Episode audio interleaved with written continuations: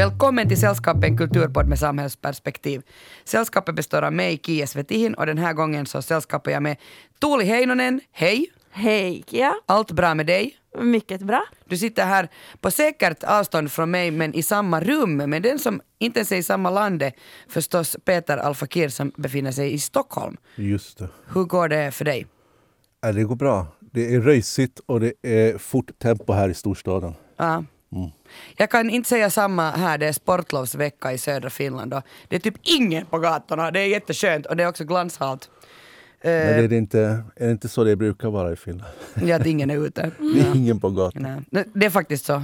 så här, pandemi, sportlov eller inte så är det ingen ute. Uh, Tuuli, vad ska du prata om idag? Jag ska snacka om hår. Och jag vet att ni två har snackat om det här i ett tidigare avsnitt, men jag tänker ta upp ämnet på nytt. Bra. Tyckte Du är inte att välkommen. vi var inte tillräckligt bra? Det är, hår, hår, hår växer ju ut hela tiden också. Ja, det gör det. det, gör Så det. vi kan ta det alltid med jämna mellanrum. ja, precis. Ska du börja prata om naglar? De växer ju. Eh, vad tänker du Peter prata om? Jag ska prata om att, hur det är att söka sina rötter, men det är liksom att man kan återvända till den platsen där man är uppväxt. Men också om man har en bakgrund i andra länder och kulturer. Och det här med att söka rötterna är en bra grej oftast, men kanske inte alltid. Okej, spännande. Jag ska prata om en ung försvunnen kvinna. Det här gjorde jag förstås också förra veckan, men det finns många unga försvunna kvinnor där ute. Eh, förra veckan pratade jag om Britney Spears. Det har ju kommit en dokumentär. Det pratas rätt mycket fortfarande faktiskt om henne. Eh, där man inte riktigt vet att har hennes pappa tagit till fånga henne och håller henne liksom inspärrad eller inte. Men eh, den kvinna jag ska tala om den här veckan vet man faktiskt att är tillfångatagen och hålls inspärrad av sin pappa. Eh, jag tänker ta er med till hycklarnas favoritställe, nämligen Dubai. Och det där, eh, vi ska reda ut vad som har hänt med prinsessan Latifa Al Maktoum. Hon eh, sitter fången i sin gyllene bur. Hennes pappa är emiren av Dubai, nämligen Mohammed bin Rashid Al Maktoum. Och han håller väldigt hårt i nyckeln. Jag har läst många sådana här sagor det senaste året för min femåriga för min femåring där hemma. De går ungefär alla så här. Det var en gång en prinsessa som bodde i ett slott. Slottet hade jättehöga murar och man kunde inte se in för fönstren var igenbommade och man kunde inte heller gå in eller ut i slottet och prinsessan hade allt vad man kunde önska sig förutom en sak. Hon hade ingen frihet. Hennes pappa kungen vägrade släppa ut henne.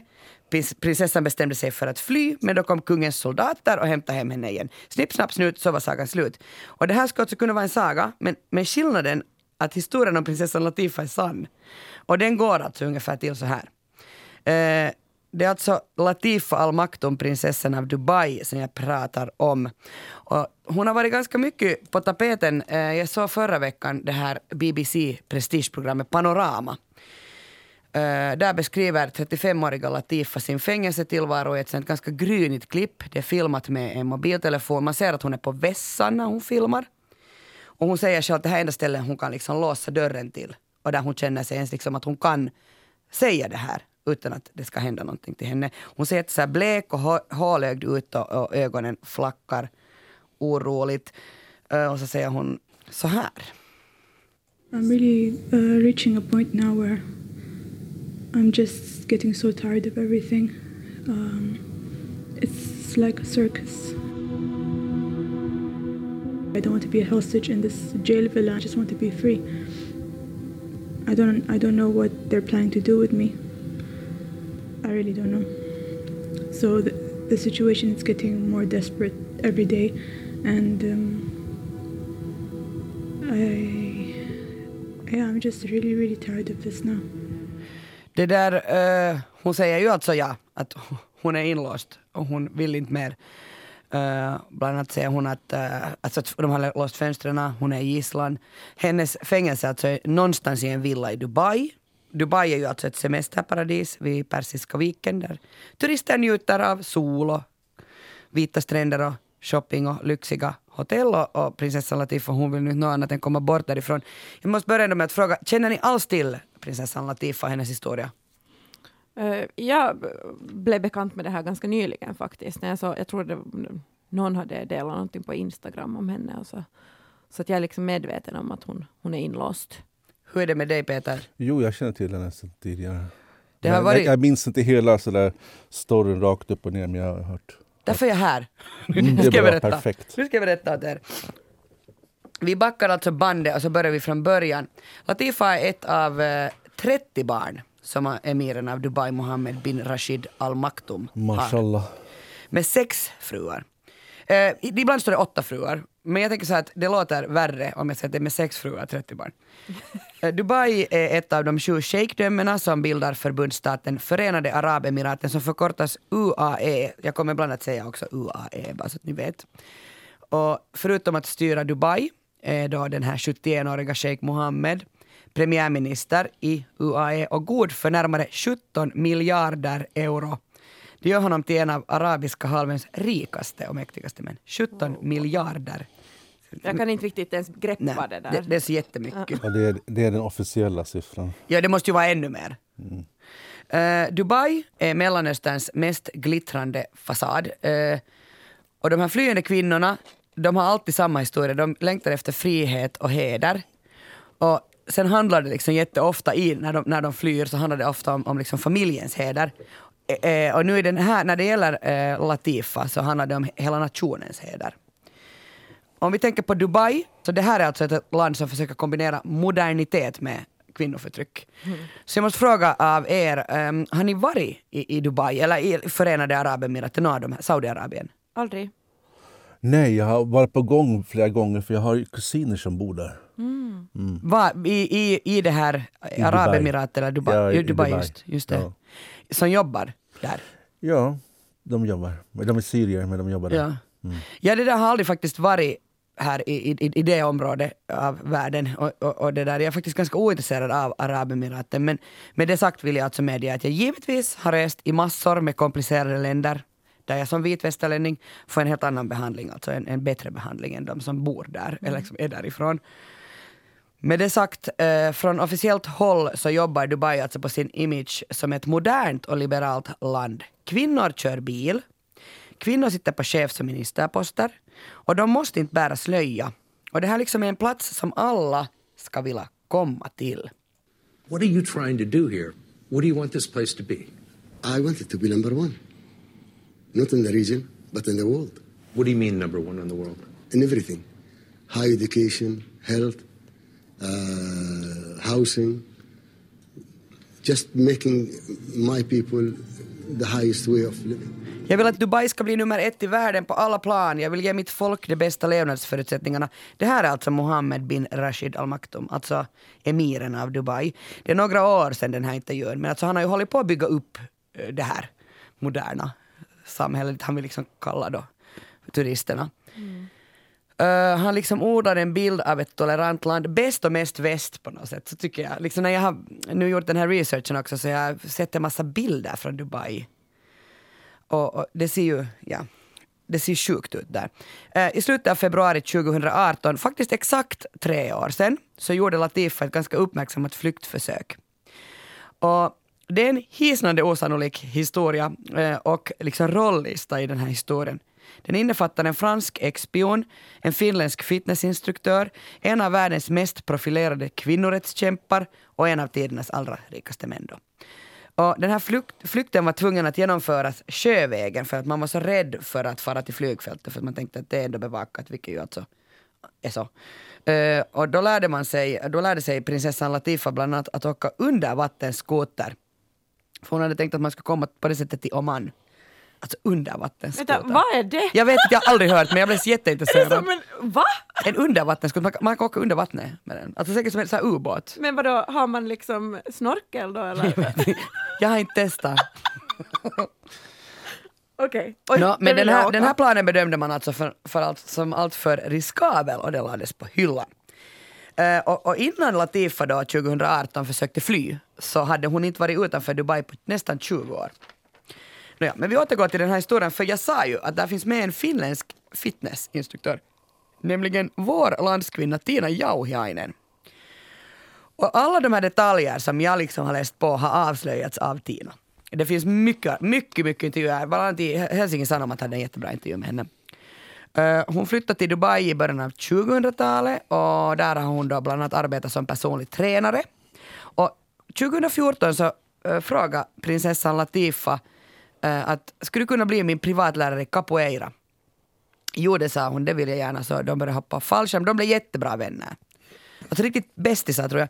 Nå, Latifa hade då tidigare varit i kontakt med eh, Herve, nu ska vi se, Herve Jobert, en fransk-amerikansk affärsman som 2008 hade flytt ur Dubai med en sån här motordriven gummibåt och han hade skrivit en bok om det och den har liksom Latifa läst och sen så sparade hon 400 000 dollar för flykten och sen tog hon och Tina eh, en bil mot Oman mot gränsen och, och, när de kom liksom på en kuststräcka så hoppade de i en gummibåt och så på två vattenskotrar. Så, alltså det är ju som en eh, spionfilm det här. Så lyckades de då åka ut i en USA-flaggad båt, där väntade Herv Jobert. Och sen allting verkar gå helt enligt planerna. De ska alltså ta sig till Indien och där ska hon söka asyl. Åtta dygn till havs, de börjar närma sig. Och i början av mars då för tre år sedan så det är sen, sen kväll och de ska gå och lägga sig, Latifa och Tina. Sen hör de att, att det där det, det kommer ombord människor på båten och, och de hör eh, dunsar och skottlossning och höga skrik. Och Tina säger nu efteråt sen då att, att de möttes av ungefär då tio svartklädda män. Och de visar sig höra då, tillhöra indiska marinen och kustbevakningen. Och det var också representanter förstås från Förenade Arabemiraten ombord. Den här Jobert han låg misshandlad och blodig på däck och man tog Latifa och hon skrek när de tog henne. Jag vill söka asyl i Indien. Kan ni bara, låt mig söka asyl i Indien. De måste säkert sett till och med gå från båten. Och det där, eh, då, skrek, då gjorde ingenting, de förstås tog henne. Och då så skrek hon att då får ni hellre skjuta mig, att jag vill inte tillbaka till Dubai. Och sen dess så har Latifa suttit inspärrad mot sin vilja i Dubai. Tina hon satt då några ö, veckor förstås.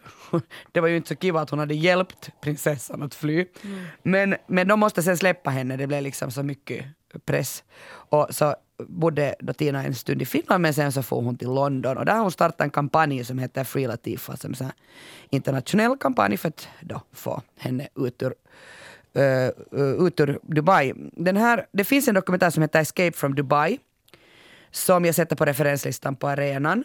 Och den handlar om det här misslyckade flyktförsöket. Det är en timme lång eh, dokumentär. Helt värd att se.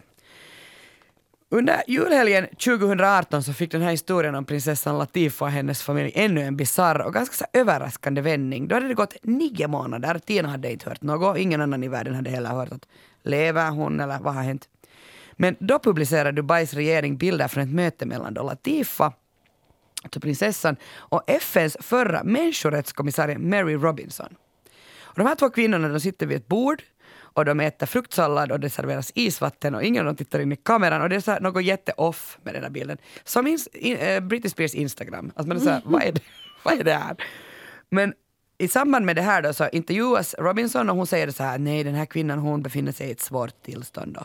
Det här är en familjeanlägenhet, det liksom är nog bäst att vi låter liksom, emiren ta hand om det här själv. Hon har det bra. Och det är lite konstigt Oj. eftersom Robinson är liksom, eh, ja, hon, hon, hon är en, kvin, en människorättskämpe. Det låter lite konstigt. No, men sen säger hon nu i den här nya dokumentären, alltså den som kom nu på Panorama, alltså för någon vecka sedan, att hon har blivit lurad av Förenade Arabemiratens utrikesdepartement. Att hon var ju faktiskt fångad. Hon har, hon, de har använt liksom äh, Mary Robinson också i den här historien. Nåja, en dag så ringer en man upp Tina och frågar vad var prinsessan Latifas capoeira-namn? Ni vet när man gör capoeira har man ett, ett eget ett, liksom ett capoeira-namn. Och då mm. visste äh, Tina, det här är den riktiga prinsessan som, som vill ha tag på mig för att hon är ju den enda som kan veta ja. capoeira-namnet. Och då så, så såg uh, Tina till att hon fick en mobiltelefon insmugglad i, i liksom, uh, in, in, där hon sitter i den här villan.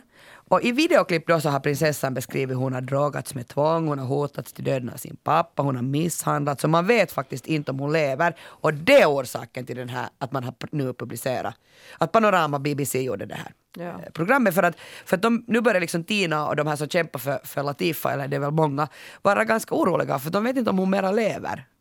Och de vill ha liksom några livstecken. Nåja, det som alltså är problematiskt tycker jag med det här är att när Arabemiraterna blandar sig med så här liberala demokratier i väst så, så borde det ju ske på lika villkor. Eh, men det gör ju inte, alltså här finns ett ömsesidigt beroendeskap. Gulfstater som Arabemiraten, de vill köpa dyr teknologi och de vill skicka sina barn till skolor i väst. Och i väst så tycker våra ekonomier väldigt mycket om emiratpengar, eller petrodollar då. Alltså en petrodollar är en, en US dollar som ett land tjänar på att sälja råolja. Mm. Och då blir det lite knepigt för mitt i allt så sysslar då den här ena parten med människorov och mord. Och emiratpengar finns liksom i fotbollslag, i hotellkedjor, i hamnar, i privat egendom. Och då blir det ju knepigt att storyn om den här försvunna prinsessan blir en världsnyhet. Och samtidigt uppstår det så här diplomatisk tystnad. Man säger ingenting. Man låter honom liksom, shejken få fara omkring bara på olika hästtävlingar. Han älskar till exempel hästar. Han är jättebra kompis med drottningen eh, av England. Ja. Ehm, man kunde ju alltså bara kräva att, att liksom ställa krav på honom, fast han är världens rikaste man. Ehm, men det andra stora problemet då berör oss alla och det är alltså det är kanske det att, att Dubai under de senaste årtiondena har seglat upp som en sån här världens ledande turistdestinationer. Genom en sån här målmedveten PR-strategi så har Dubai sålts in som en internationell vuxenlekplats. Jag känner alltså ganska många människor som har åkt till Dubai på semester. För de säger så här, det är bättre än Thailand för det är närmare. Och det är, liksom, och det är bättre förstås än Kanarieöarna. Och för det är samma tidszon, typ. Eh, och så brukar jag säga så här, men ja, men okej, men man får inte dricka alkohol. Men visst får man dricka alkohol, det är ju också konstigt. Att man får dricka alkohol där om man är västerlänning. Ja. Men annars är det förbjudet. Alltså det, är så, det är sånt hyckleri.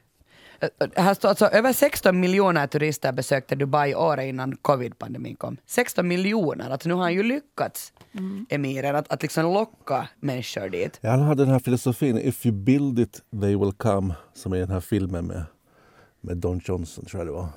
Alltså om man, om man bygger någonting så kommer resten. Han började ju bygga jättemycket. Och jag tror kanske det var Emiren innan honom också som började med de här stora överdådiga husen och skyskraporna och alltihopa. Sen så bara blev det puff i ekonomin. För, det, från, för 50-70 år sedan så var det ju en liten fiskeby med mest eh, de, eh, pärlfiske. Det är så absurt, alltså, jag förstår inte hur får de makten, de här familjerna, de här emiratfamiljerna som äger de här länderna. Alltså det är så, det är så absurt. Det är olika klaner och olika familjer. Det är samma som Saud-familjen där, heter Saudi. De var, de var en prominent familj på, om det var på 20-talet. När, eh, det finns ju ingenting egentligen kungligt i, i deras släktled ut- förutom att de allihopa säger att de härstammar från, från Mohammed. Men det är konstruerat och Men- alla går med på det eftersom de har så pengar. Heter Saudiarabien sa- efter Saudi? Ja, Alltså efter familjen? familjen. Så intressant. Ja, Svetihin-Arabien. Ja, Sve- Svetanistan, jag vet inte. Eh, och det som alltså nu blir jättejobbigt är ju det här att eh, bland annat eh, är lagstiftningen i Dubai långt ifrån liberal.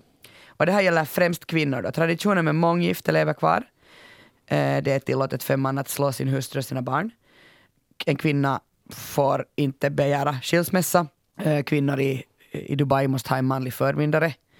Och givet är alltså givetvis då att västerlänningarna inte lever enligt de här äh, lagarna. Inte heller, ja, alltså nu, jag vet inte hur det gäller dina kusiner nu Peter, men alltså, det, det förstår jag att om man är expert och bor i Dubai. Jag vet också många som bor i Dubai, bara lever där. Jo, men det finns ju olika former av expert. Nu, nu från Syrien så är de ju lite lägre. De flesta syrier i, i Dubai är ju som, som tar enkla jobb och inom serviceyrken. Och sen så finns det en ännu lägre och de får officiellt får de eh, halva lönen i stort sett från en annan en västerlänning som skulle ta lönen. Om jag åker dit och, säger, och de får veta att jag är från Syrien så kommer de genast att vilja skära min lön i hälften.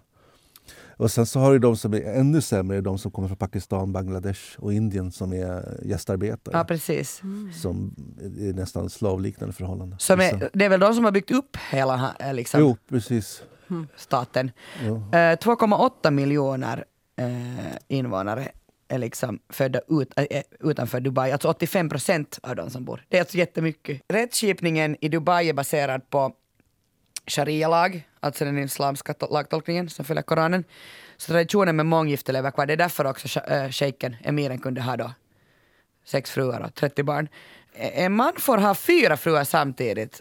Varför får shejken ha sex fruar? Ja, det där vet, det vet tusan. Det finns olika tolkningar där också. Vissa säger fyra, i andra länder så är det två.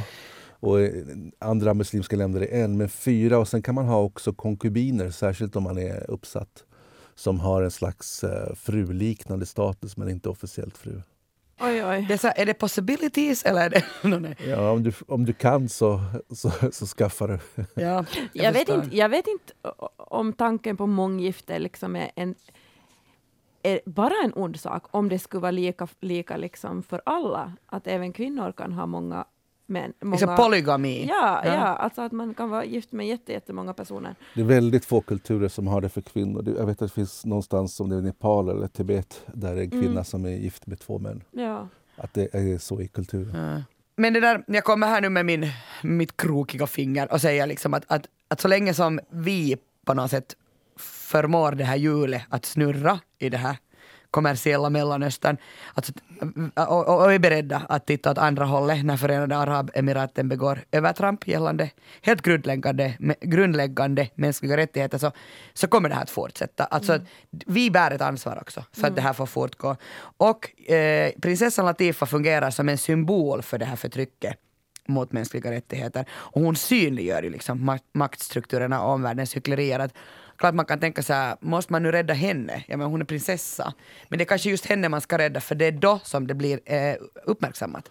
Att om vem som helst vanlig bara försöker fly, en vanlig liten tjej, så kanske ingen bryr sig. Men, men nu bryr vi oss. Men sa du någonting, jag, jag, jag blev bara nyfiken, här. hur var det nu med Latifa? Lever hon? Var, Nej, man vet finns hon? Man vet ingenting, hon är bara Och, från, försvunnen. och från när var de här videosnuttarna? De är liksom från, från de här senaste åren. Eh, Tina Jauhiainen beslöt tillsammans med, med några andra att nu publicerar vi dem, så de skickar dem till BBC. Just det, så, då, för, så att när de publicerades var de inte färska utan hon har haft Hon dem har haft dem, de har suttit på dem liksom Ja, en, en tid, men nu har hon dem inte hört av henne på så länge. Usch. Och liksom, man vet ju faktiskt inte, för jag funderar jätte, jättemycket så här bara, men varför skulle man Alltså, för jag, jag, jag lyssnar på ett superbra program, Sveriges Radios konflikt, heter det. deras fördjupade sam, äh, utrikesprogram. Jätte, jättebra audio alltså. Och det där, där berättar de om olika unga kvinnor som har försökt fly från Saudiarabien och från Arabemiraten. Och liksom många olika.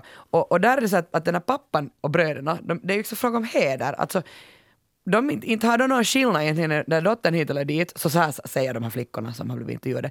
Men det är hederssak för deras familj. Deras döttrar får inte rymma. Så därför ska de fånga dem. Det är så liksom jätteviktigt. Men ja, så man vet inte om Latifa, men, men det där, jag tänker att nu det, det skulle väl bli ganska stora rubriker om hon skulle bara vara försvunnen, alltså att man inte hittar, alltså om han, hon skulle ha typ blivit mördad. Eller? Ja. Eller bryr inte emiren sig? Han har ju 30 till. Who knows? Va, vad tror du Peter? Jag tror det är mycket som handlar om keeping up appearance. Att, eh, att han, för det är också sådär, det är en symbolisk grej. Om han inte har kontroll över sina egna döttrar, hur ska han då kunna styra ett helt land? Ja. Så att det, det handlar om image och, och han försöker eh, sälja sig själv som den här starke mannen som eh, stöttar sitt land och, och vet du, får upp ekonomin så, så kan han ju inte ha någon i den egna innersta kretsen som går åt andra hållet. Skulle jag tippa, men jag menar som, som arab, vad jag vet eh, så tittar man på gulfaraber både med hat och förakt för att de har de här rikedomarna och de slösar dem samtidigt som det är många, liksom 90 procent av alla araber inte har några pengar alls. Så man är väldigt förbannade på dem. Eh, och tidigare så var det väldigt mycket så att man fick eh, bistånd från, från Saudiarabien och Emiraten till fattigare arabländer. Men det har de slutat med. Mm. mycket. Men sen så tror jag också det finns en stolthet att titta här, det här är våra arabiska landsmän eller landsbröder man ska säga. Eller, ja, som bygger de här fantastiska världens högsta byggnad och eh, arkitekturer och det är rikedomar. Det finns en kluvenhet här. Man, man föraktar dem men man också är lite stolt tror jag. Jo, jag tänkte prata det här med, med rötter. Eh, utifrån att jag såg den här eh, tv-serien som heter Tareks, eller han heter Tar, Tarik, det var Tarex matresa som går just nu på SVT. Jag har sett den. Man blir Ja. jättehungrig. Jag har sett en del, då blev jag jättehungrig. Jo. Då stekte han någon fisk på Tel Avivs strand. Alltså jag måste säga här nu Peter, för att jag fick, eh, du, du skrev att du skulle prata om det här och tipsa Ja. om den här serien. Och jag slukade den hela på en dag. Ja. Första avsnittet, jag kom in kanske tio minuter in i första avsnittet och jag grät. Alltså den, det var så känslomässigt och den var så fin. Men den är bra, den är fin. Ja, jag blev så kär i liksom hela hans familj. Och och, ja, ja, det var faktiskt inte så mycket, det handlar inte så mycket om mat för mig, ärligt talat, utan det handlar om den här familjen och det där stället. Och, ja. Nu föregår du min spaning. Här. Oh, förlåt. Nej, men det, det är jättebra att du säger det för att eh, jag tror också att varför den har blivit populär, för det finns ju dus, liksom, dussintals med de här tv-serierna med mat och matlagning och allting som på mattema. Men eh, jag tror att den här blivit väldigt poppis just inte bara för att man ser den arabiska och israeliska matlagningen utan också att det är en sorts resa då, att finna sina rötter. Mm. Och att man får lära känna Tarek och hans far och hans bror. Mm. Och då, I den här tv-serien så åker de till Jerusalem som är den platsen hans pappa kommer ifrån och får återleva. De har inte varit där på 30 eller 40 år någonting och de får Eh, besöka och vandra i, där pappan är uppväxt och kommer till det här huset som hans familj har haft. Och alltihop. Och det, och det väcker ju massa känslor. Och, och just det här att, eh, som jag tyckte var intressant, att, att man på något sätt gör den resan för att finna sina rötter. Eh, och det är ju de här bilderna med sol och myllrande gatubild och tusenåriga gränder och stängslet mot Västbanken. Men också man får se hans pappa gå omkring där, hälsa på andra arabgubbar. Och, och sen också den här resan som, som är parallell då, som är att man går tillbaka och undersöker relationen som de har haft, han och hans bror haft med sin pappa, där pappan försvann under många år. Det, det går, de går in på det liksom, det är det som också är skickligt gjort i serien, man, man, man suger på den här karamellen under hela serien. Det är inte liksom att man får veta allt från början, utan man anar redan i första avsnittet att det ligger här någon trauman som liksom långsamt, då, precis som en maträtt, serveras till en. Och, och pappan försvann under tiotal år eh, under deras uppväxt. De hade ingen kontakt alls. De hade, det var något bråk med deras mamma, några bråk med, med bröderna och sen så var det helt tyst. Och sen har de återknutit kontakten då. Och det här traumat finns ju kvar. Och så, så går de omkring och äter mat och så pratar de om just uh, den här biten. Mm. Uh, och för min egen del när jag ser den här så, så väcker det väldigt mycket tankar och känslor. För jag har också haft en pappa som varit ganska frånvarande under min uppväxt. Och dessutom så har jag själv gjort en sån här resa till Syrien. Jag var, jag var där 2005, 2006 och reste runt i hela Syrien eh, ensam i, i, stort sett. Och jag bodde också i Damaskus ensam och, och, gick omkring i de här gatorna som liknar väldigt mycket med Jerusalem, Gamla stan.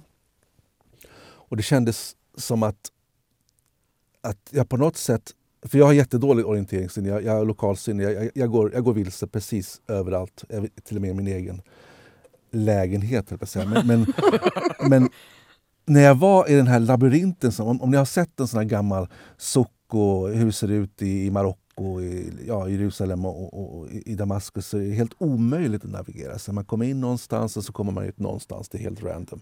Men jag gick där precis som att, eh, att jag hade gått där i ett tidigare liv och det var en väldigt märklig känsla. Att se de här äh, matstånden, de här exotiska dofterna, alltihopa och tänka att det här är en del av jag. Även om inte jag haft en... Jag har haft kontakt hela tiden men det har, det har inte varit vardagligt kontakt.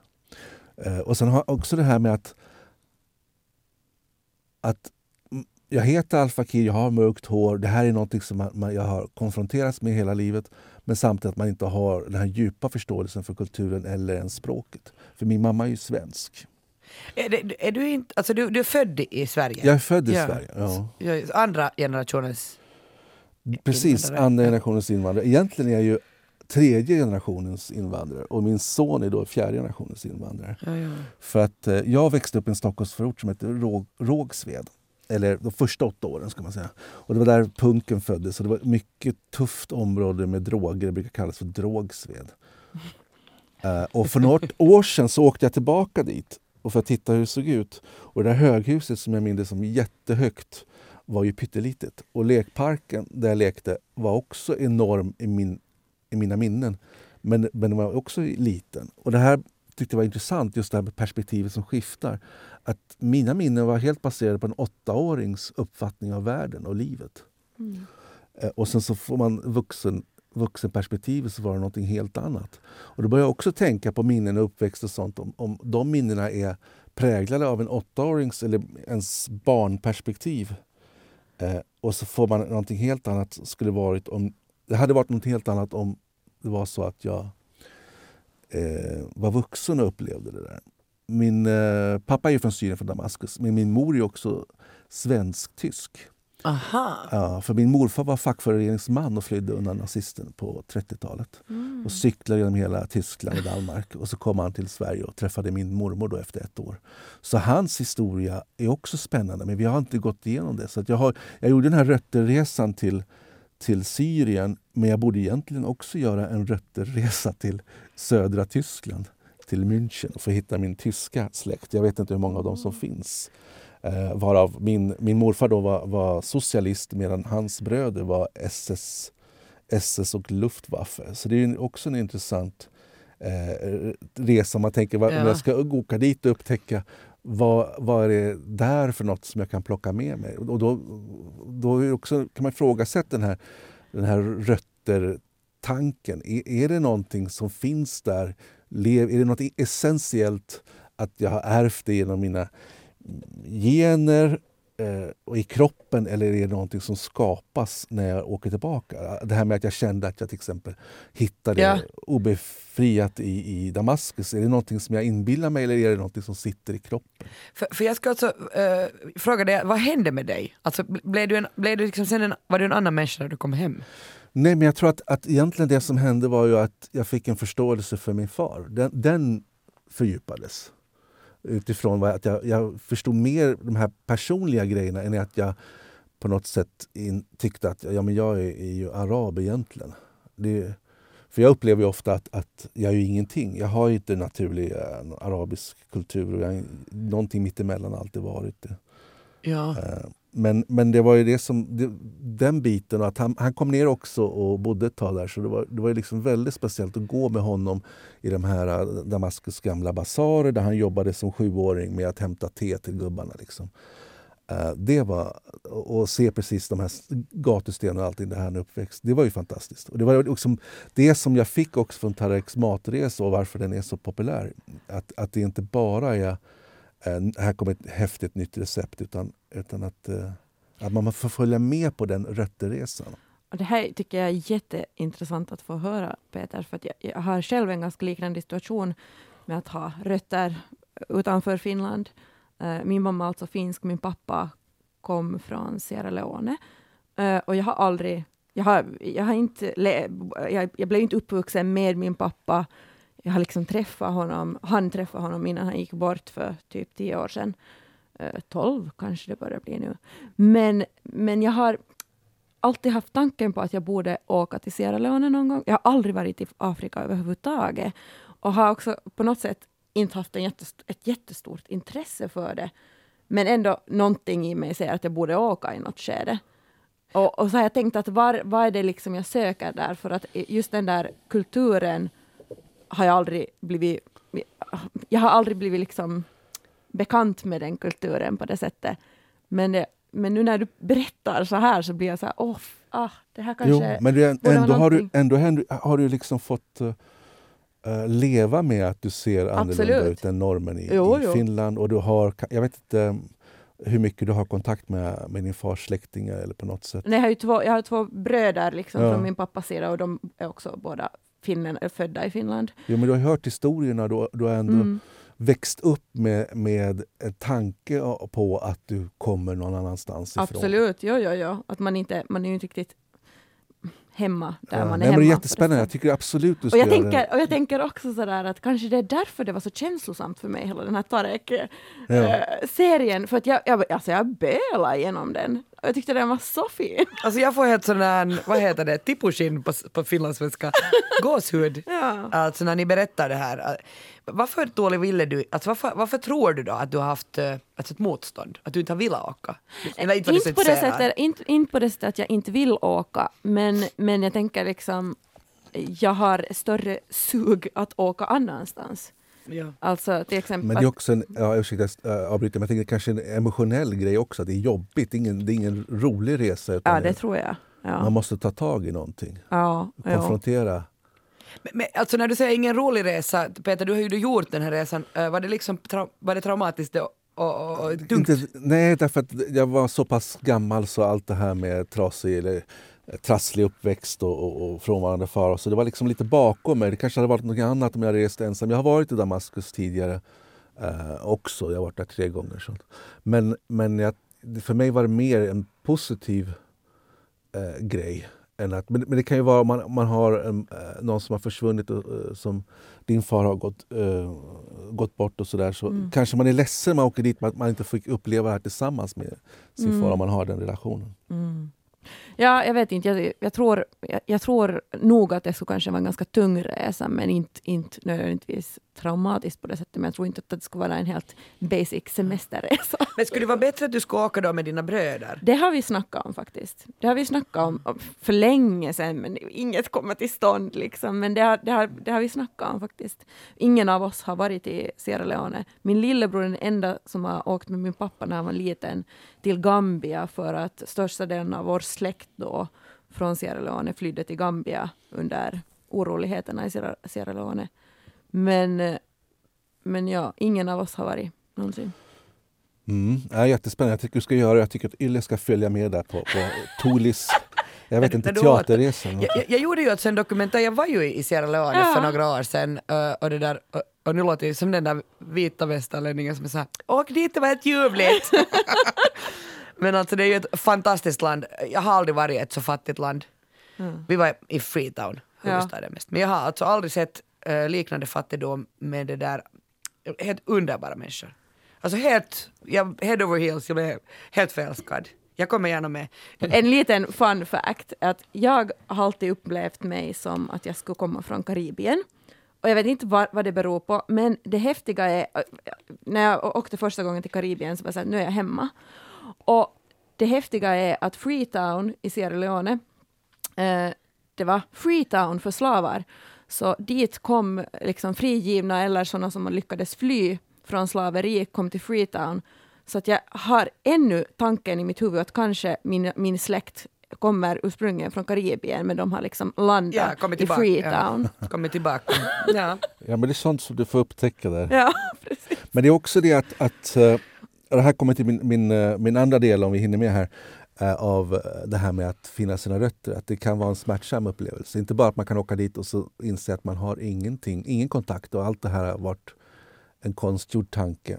Men det kan ju också vara så att, eh, att man har blivit adopterad och att hela den här, inte haft någon kontakt, vi har haft våra fäder, men att man har helt eh, skurit av alla alla vad heter eh, rep, eller vad de heter. Eller band. ja, Alltså, alla band heter det. Att man, har, man är helt uppväxt i, eh, kommer från Chile eller kommer från Korea och, och är helt uppväxt i en håla i Sverige. Mm. Det här kommer till den andra biten med, med, eh, med det här med rötter. Det är att, att eh, precis, DN har ju en eh, avslöjande att, att det har skett kanske oegentligheter med, med de här adoptivbarnen. Att, ehm, även om det finns till- tillfällen där det har varit eh, svåra förhållanden för föräldrarna och så, så finns det också där de har rövats bort. alltså helt fruktansvärda historier jag har läst om. Ja, och de har tagits då från sina biologiska föräldrar. Och DN berättar då, till exempel om en mamma i Chile som födde sitt barn 1979.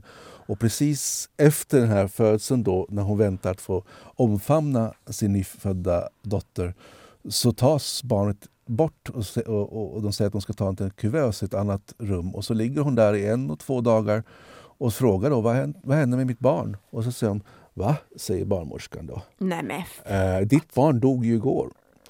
Eh, och, och så hon åt, försökte då få, få veta vad som har hänt med barnet och får inte höra någonting och till slut så säger sjukhuset och sociala myndigheterna så här, nej, du får inte störa dem längre utan då polisanmäler. Och sen så visar det sig just att barnet togs och lämnades vidare för adoption för antagligen fanns det en hel del pengar i det här. Och sen 2018 så finns det en brottsutredning i Chile som, som håller på att granska då över 10 000 adoptioner. Och minst 640 då, eh, enligt DN gäller adopterade till Sverige. Så- så- eh, En sak jag tycker är så fruktansvärd också i det här, nu tänker jag så här, jag som är mamma till ett barn, eller det kan väl fan alla känna, men alltså det att de hade sagt sen till den här, den här eh, adopterade chilenska flickan som hade förts till Sverige, att din mamma lämnade dig för att hon ville inte ha dig. Och då liksom är, är den riktiga sanningen är den att den här mamman i, i panik inte får, alltså hon har ju, de har ju bara ljugit för henne. Alltså det, det, det är så fruktansvärt tycker jag, övergrepp det här. Jo, det är hemskt. Och, och, och, och att som då växa upp i Sverige med den känslan av att ens mamma har lämnat bort den för att hon inte ville ha en. Det måste vara jättetungt att ha den, ha den som en slags berättelse i livet. Och sen, eh, just den här, det, här, det här fallet då, så eh, 40 år senare så får hon ett samtal mitt i natten från, från eh, Chile. Och då, då är det mamman som ringer och berättar liksom, hej, hallå du, du, du är mitt barn. Ja, nej, det är hemskt. Och få, och få kontakt. Och, det, och den här historien då eh, rullas upp.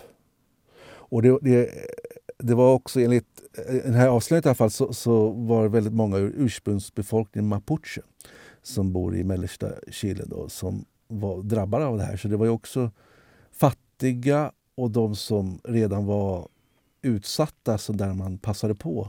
Och det var i flera fall där socialsekreterare och polis kommit på besök och misshandlat föräldrarna och tagit barnen ifrån dem. Och i andra fall så lämnade barnen in, in sina barn som vanligt på, på, på barnvård eh, under vardagarna. Och sen så när de kom tillbaka på kvällen så var liksom barnen borta. Alltså tänk det, att man skulle gå till dagis efter sitt barn och bara, du har inga barn här. Nej, det, det dog under förmiddagen. Du vet ju, vi sa ju det till dig.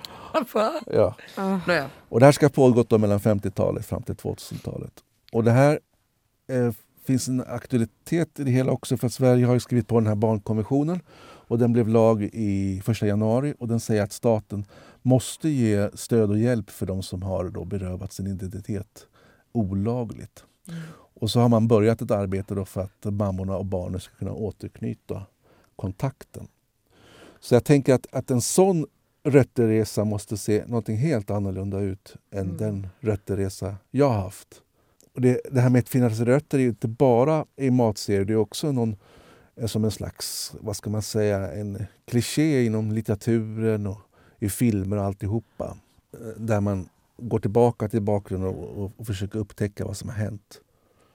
Men hur, varför blev mitt liv som det blev? Varför är mina föräldrar som de är?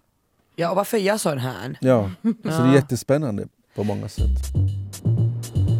Eh, Vi kom redan in på mitt ursprung. Jag har en finsk mamma och min pappa var från Sierra Leone, vilket leder till att mitt hår är lockigt. Jag, har, jag, jag, har, jag skulle inte säga att jag har afro, utan jag har liksom lite, lite lösare lockar, men det är nog väldigt lockigt ändå. Ja, de är ju inte så stora dina lockar. Det är liksom så, Nej, nej, det är små. De är ganska små. De är små. Ja. Eh, och Peter och Kia, ni pratar faktiskt eh, i juli, i ett avsnitt som kom ut i juli eh, två- 2020, som hette Småhus på jul, så pratar ni faktiskt om hår.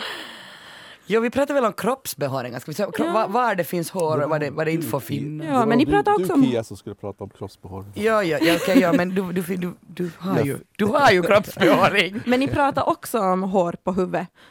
Eh, du pratar om din man. och sa att du inte är nöjd med din frisyr. Vilket Ha, har du ändå sådär stort långt hår? Alltså vet du vad Peter, vi, vi kräver en sån här bild där du har det löst idag. Nej, det är fruktansvärt. Ehm, Som, som vuxen karl har långt hår. Jag, jag känner mig som en slags Fabio out of shape. Hår är alltså någonting som mitt liv har kretsat kring väldigt, väldigt mycket, börjar jag inse nu i dagens läge. Eh, min mamma brukar alltid säga tukka hyvin, kaikki hyvin. Alltså håret bra, allting bra. Och det är någonting av mitt livsmotto faktiskt. Men mycket kretsar ju, man säger så här, jag har en sån här bad hair day idag. Ja. Alltså mycket kretsar ju kring liksom att välmående hänger ihop med hurdan, hurdant hår du har. Absolut. Och eh, Peter, jag tror att du nämnde förra gången ni snackade om hår, eh, att, att hår är förknippat med sexualitet och sensualitet. Och det kan jag nog verkligen stå bakom. Men jag tror att det är liksom mer, mycket, mycket mer än så. Det, det är liksom både, jag har min, min styrka kan finnas i min frisyr och min självsäkerhet, och, vilket ju kan vara sexigt förstås. Eh, men framför allt är hår politiskt. Och Kia, i ert snack förra gången nämnde du författaren eh, Chimamanda Ngozi eh, Adichie.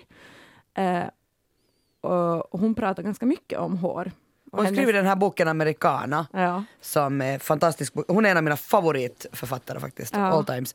Men det där som handlar alltså om hår och politik. Hon, alltså Chimamanda då, berättar i en intervju om hur, om, om hur hon länge, länge plattade sitt hår så att det blev rakt för, för att se mer professionell ut. Och att det var en lång väg från, från, från att eh, ha plattat hår att gå, gå till att inte göra det längre. Och eh, när jag gjorde beslutet att avvänja mig från min plattång så kändes det som ett ganska starkt ställningstagande. Så du har hållit på att platta ditt hår? Åh, Hur länge har du gjort det då? må- tio år kanske. Men alltså det förstör dig inte håret? Ja, det gör det säkert. Och sen tar det väl jättelänge? Ja, men mitt hår, jag, jag gjorde inte dagligen, utan det var mest sådär till, till fest och Ja. till helger och sådär. Att jag, jag, jag orkar faktiskt inte dagligen platta håret. Men så att mitt hår kanske inte blev så förstört av det.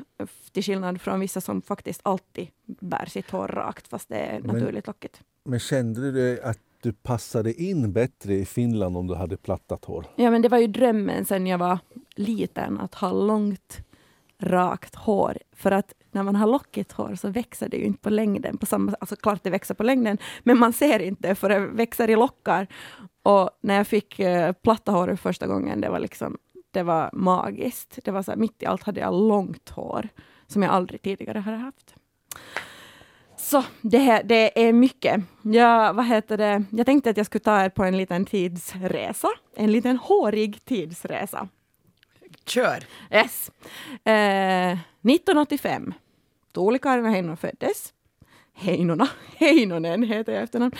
Eh, med mörk, brunt och rakt hår.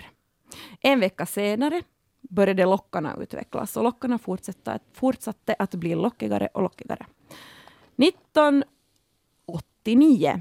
Fyraåriga Tuuli och hennes mamma har dagliga gräl kring hårborstning, vilket resulterade i att Tuuli hade en extremt ful, kortklippt hockeyfrilla. Jag skulle säga Bästa frisyren. du har klippt det, så du, man kan ju klippa det kort då men det är ju lockigt ändå. Jo, jo, men det, det är inte så trassligt när det är kort. Men alltså, nu måste du beskriva för mig som inte vet, hur krulligt pratar vi om? Är är det liksom är det superkrull eller är det liksom lite böljande? Det är superkrull. Det är superkrull, men Det det är inte, superkrull. men det är inte, det är inte liksom, om du tänker på Det är inte afro. afro. Det blir Så inte afro? Det, nej, jag lyckas inte med att få den här coola afro-mikrofonfrisyren. Uh, men det är det, blir superkrull. något, det blir något svettigt mellanting. Ja, det, Mm. det, jag har, jag, jag har fin, eh, afrofinskt hår skulle jag säga. Då tar vi oss till 1991. Tuuli hade tagit kommando över hennes egna hårvård, men drömde om rakt och långt hår. Och nu, entré strumpbyxperuken. Sexåriga Tuulis favorit ut, utstyrsel är strumpbyxor på huvudet och så lite som möjligt på resten av kroppen. Så jag, jag, hade liksom, jag gick omkring med byxor på huvudet för jag ville ha långa flätor och det lyckades liksom lyckades jag inte åstadkomma naturlig väg, så jag hade alltid byxor på huvudet. Strumpbyxor på huvudet. Det kanske vore något idag också. Det kan vara. Eh, Ja. 1992, svampens tid. Och det här är alltså en rak pageklippning som åstadkommer en svamplik form när gjort på afrofinskt hår. Man hade inte, liksom inte fattat det här med att man kan klippa upp håret och forma frisyren, Ja, ja, ja. utan det var, det var svampen. Sen kommer vi till 94. Jag såg poedi, äh, filmen Poetic Justice med Janet Jackson och Tupac Shakur för första gången. Och det här, äh, Janet Jackson var frissa och de höll på med hår jättemycket. Och hon hade underbara flätor. Så ett år senare, 95, skaffade jag mina första flätor. Och det här var en hel upplevelse. Det var liksom en kulturupplevelse för mig. Min mamma hade, hade fått kontakt med en, en kvinna från Gambia som bodde i Vasa. Och jag fick åka hem till hemme, henne och satt i fem timmar på hennes golv och åt afrikansk mat och fick mitt hår flätat. Och jag gick ut därifrån totalt fabulous. Ja, det, var, det, var, det var häftiga Hur, grejer. hur länge hade du dem sen då? Nå, nå, tills de började klia. Ja. Det var några månader, tror jag. För man, det, är väl, det är väl det som är grejen, det är liksom inte att, att det ska vara snyggt och i ett paket liksom. Mm, mm. Men jag, ja, plus att jag hade ju inte, vi flätade bara mitt eget hår, vi- jag ville inte till den gången någon extensions, så att, så att på det sättet var det inte, ja. Men jag hade nog några månader, ska jag säga. Eh, nu hoppar vi till 99 och vi fortsätter med Janet Jackson. Hon var någon slags liksom hårikon för mig faktiskt. 99 eh, hade Janet Jackson färgat sitt hår knallrött. Och det gjorde givet, givetvis Tuuli också. Och det är den första och enda gången jag har färgat mitt hår. Och det var, det var också en upplevelse. Jag såg mig själv som blond för första gången. Och det var, eh, man, jag måste blondera först och sen, sen kunde man sätta på den röda färgen. Nu hoppar vi till två, år 2000. Någon hade äntligen fattat att man kan forma frisyren på bångstyrigt hår genom att klippa håret kortare upp till och låta det vara längre ner till. Alltså uppklippt hår. Sådär som Rachel i Friends. Just det. Mm. Ja. Så det, var, det här var liksom tack och goodbye svampfrisyren. Eh, 2003 fick jag äntligen det som jag hade önskat mig sedan 91. Jag fick rakt och mitt i allt mycket längre hår. Och det var när jag fick köpa min första plattång.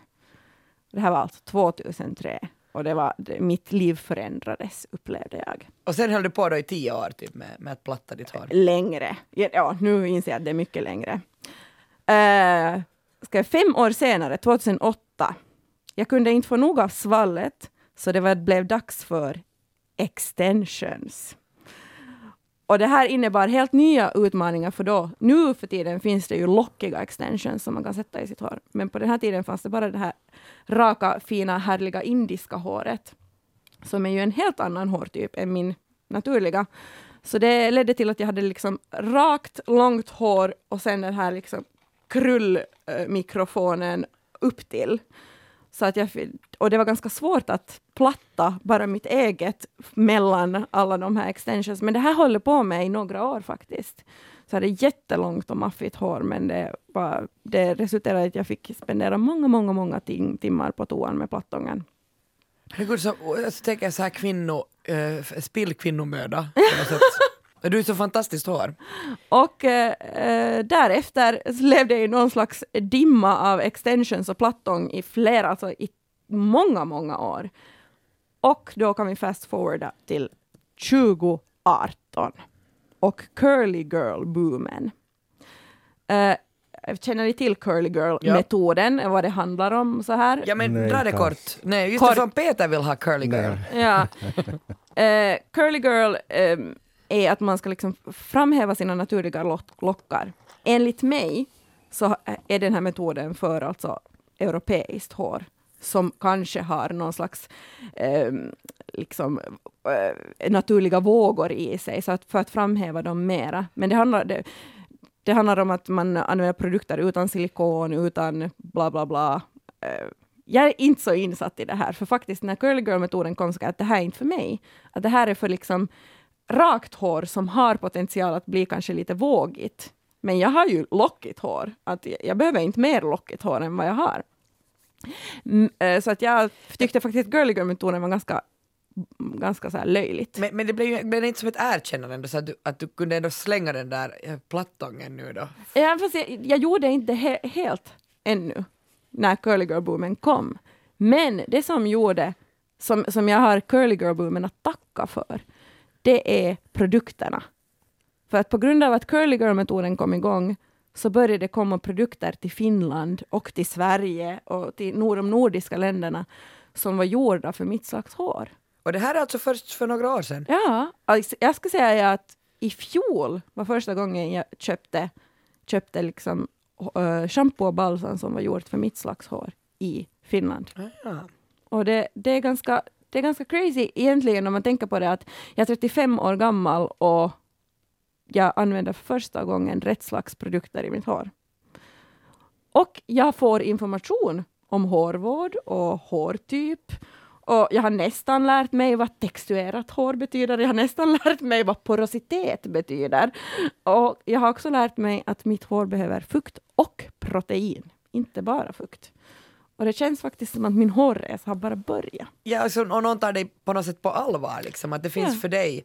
Men jag tänker på det här med, med Black Lives Matter och den här nyvunna självkänslan för Mm. många eh, svarta.